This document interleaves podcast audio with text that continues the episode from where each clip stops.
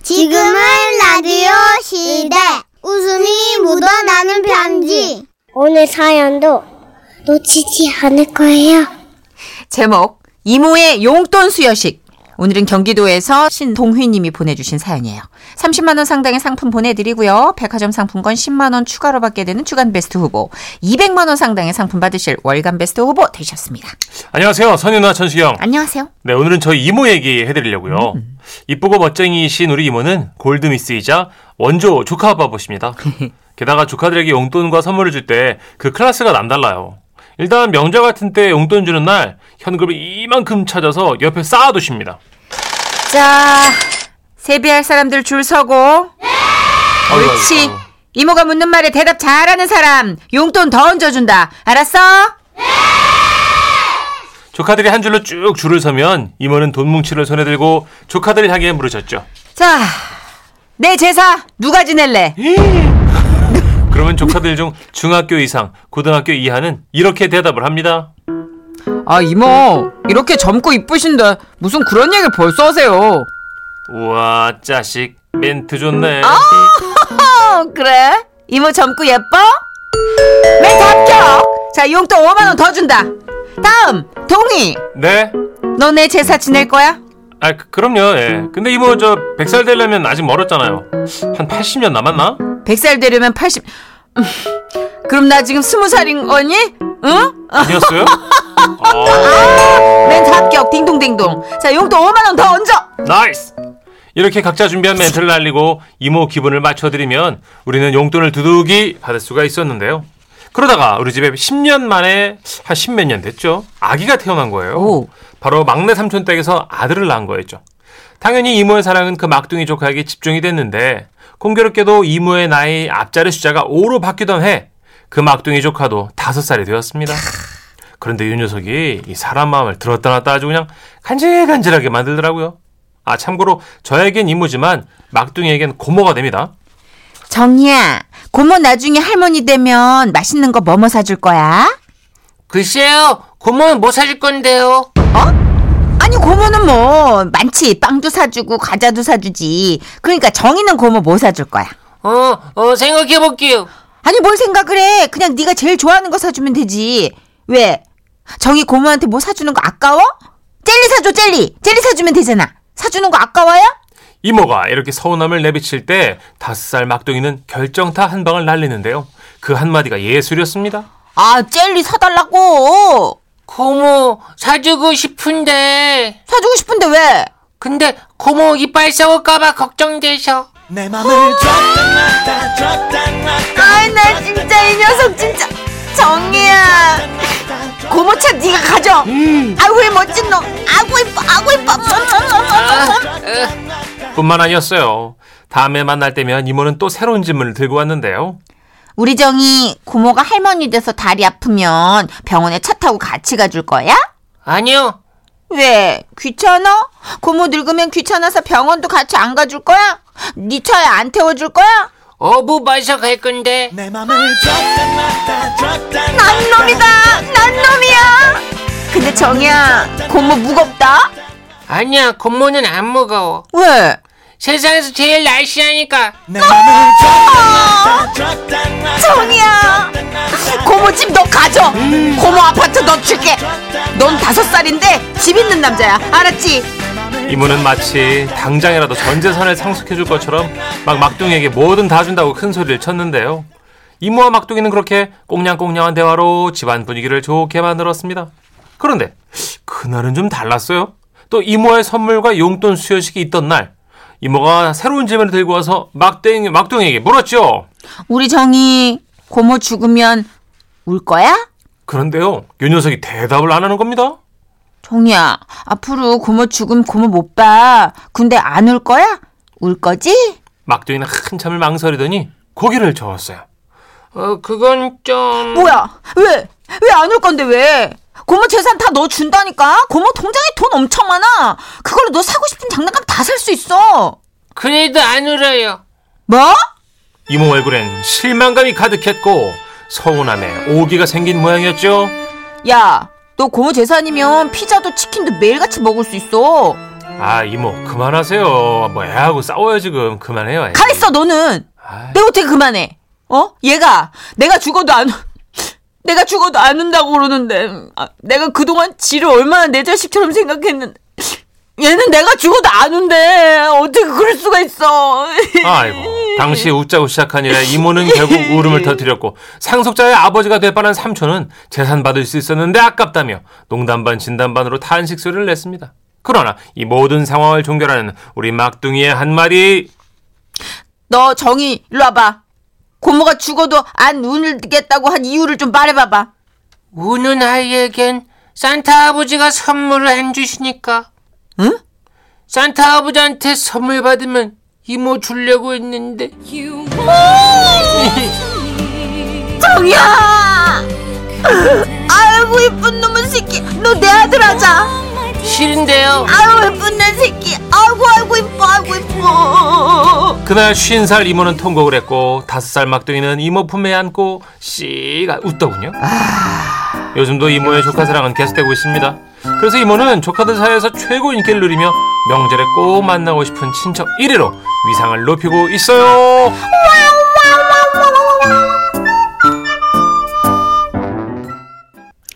자, 웃음이 뭐, 묻어나는 편지에 이어서 들으신 곡은 데이브레이크의 들었다 놨다 였습니다. 와, 진짜 들었다 놨다. 예.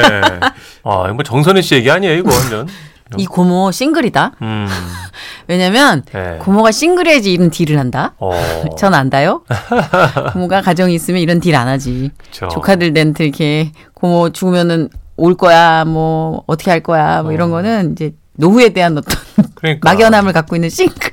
그때 그랬- 너무 와닿는다. 예, 예. 아 근데 얘가 선수다. 다섯 살짜리 음, 얘가. 막둥이 얘 어떻게 선수. 얘? 예. 아니 어떻게 다섯 살짜리가 그렇게 고모 마음을 들었다 놨다 그냥 녹착지근하게. 근데 요즘 아. 이렇게 조카들한테 막 퍼주는 이모 고모 삼촌들이 있어요. 네. 엄청 제가 거의 1세대였을 걸요. 그렇죠. 아 저는 진짜 번 돈의 반 이상을 정선희 씨가 하얗게 붙었네. 그 조카 지금 대학생이지만 고등학생 때 예. 우리 저랑 생방 중에 이제 노래 나가면 예. 학원 알아보고 그랬잖아요. 그렇죠. 중학교 때. 예. 그때는 중학교 때 집에 와서 한 3개월 제가 데리고 있으면서 예. 학원에다가 통학까지 다 차로 시켰던 예, 적이 있어요. 그때 제가 직원 사봤는데 정선희 씨 눈이 반 뒤집혀 있었어요. 예, 눈 돌아 있었다고. 문천식 씨가 나- 누나 자식 있었으면 진짜 어. 누나 일 누나 놨겠다 방송 안 했겠더라고요. 싶더라고요. 예. 아, 난 무슨 대치도 엄만 줄 아니 예. 알았네. 애가 네. 너무 잘하니까 공부를 그때 잘했단 말이에요. 그렇죠, 그랬죠. 그러니까 제가 그 전까지는 되게 쿨한 척하고 애 그 주잡도 잡아봤자 소용없다 뭐 이렇게 잘난 척을 하다가 음.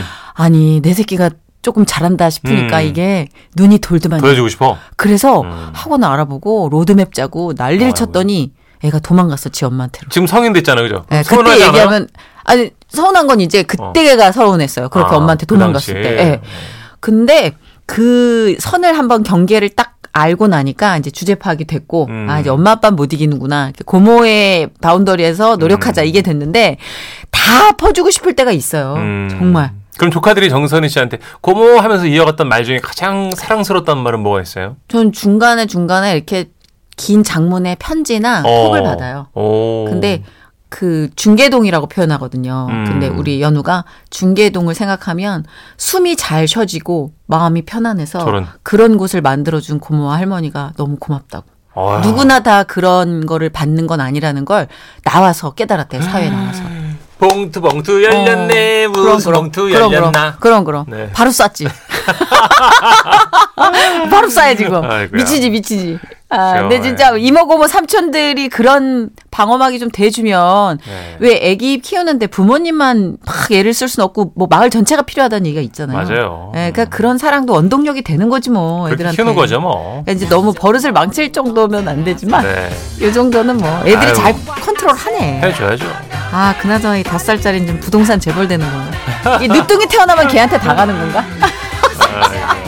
재밌었어요. 예 광고 들게요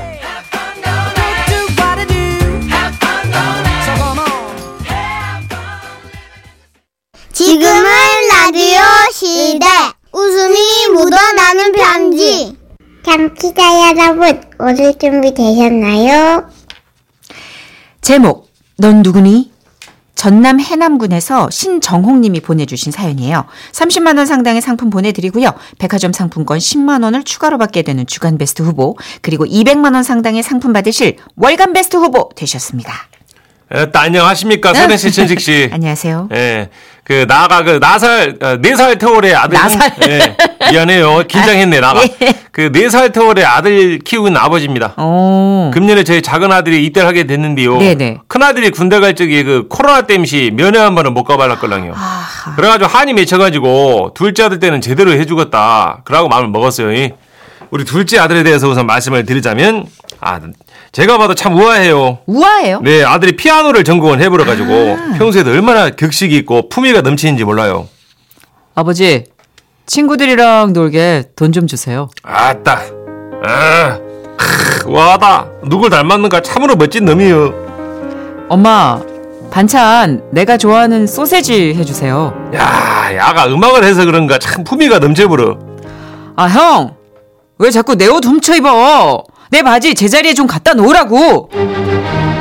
갔다. 평범한 대사 같은데 여기다 클래식을 갖다 붙이니까 그죠이. 엄청 와. 라고 또 애가 참 머리를 또 이게 길렀는데요. 아. 약간 배트맨 같기도 하고 멋져 보여요. 아, 그 좀 약간 예. 그런 느낌 있겠다. 이런 곱디고운 우리 둘째 아들을 군대에 보낸다니까 나가 아빠로서 눈물이 찔끔 나는 거예요. 경기도에 있는 백마 부대라서 또 해남에서 당일에 입소하기 힘들기 때문에 음. 그 입대 몇 주 전부터 부대 근처 맛집이랑 호텔을 싹 다 알아보고 나 난리를 쳤어, 쳤어요. 아휴.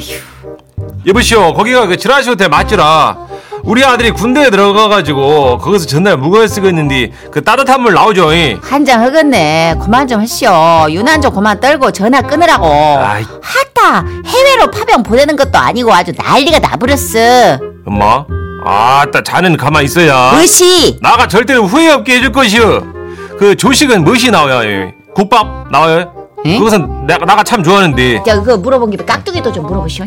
그렇게 소란스럽게 입소를 시켰고 해남에서 이제 저 매일 위쪽 지방을 바라보며 소식을 기다렸습니다. 그렇게 고운 놈이요. 군대 가서 제식 훈련은 어떻게 하는가? 화생방은 유격은 아따 또 훈련 못 따라가서 귀가 조치 당하는 것은 아닌가? 아빠로서 걱정이 되더라고요. 드디어 5주 훈련을 마치고 퇴소식 한다는 연락을 받았어요. 아내와 첫째 아들 저 이렇게 셋이 이제 그 백마 부대로 날아갔지요.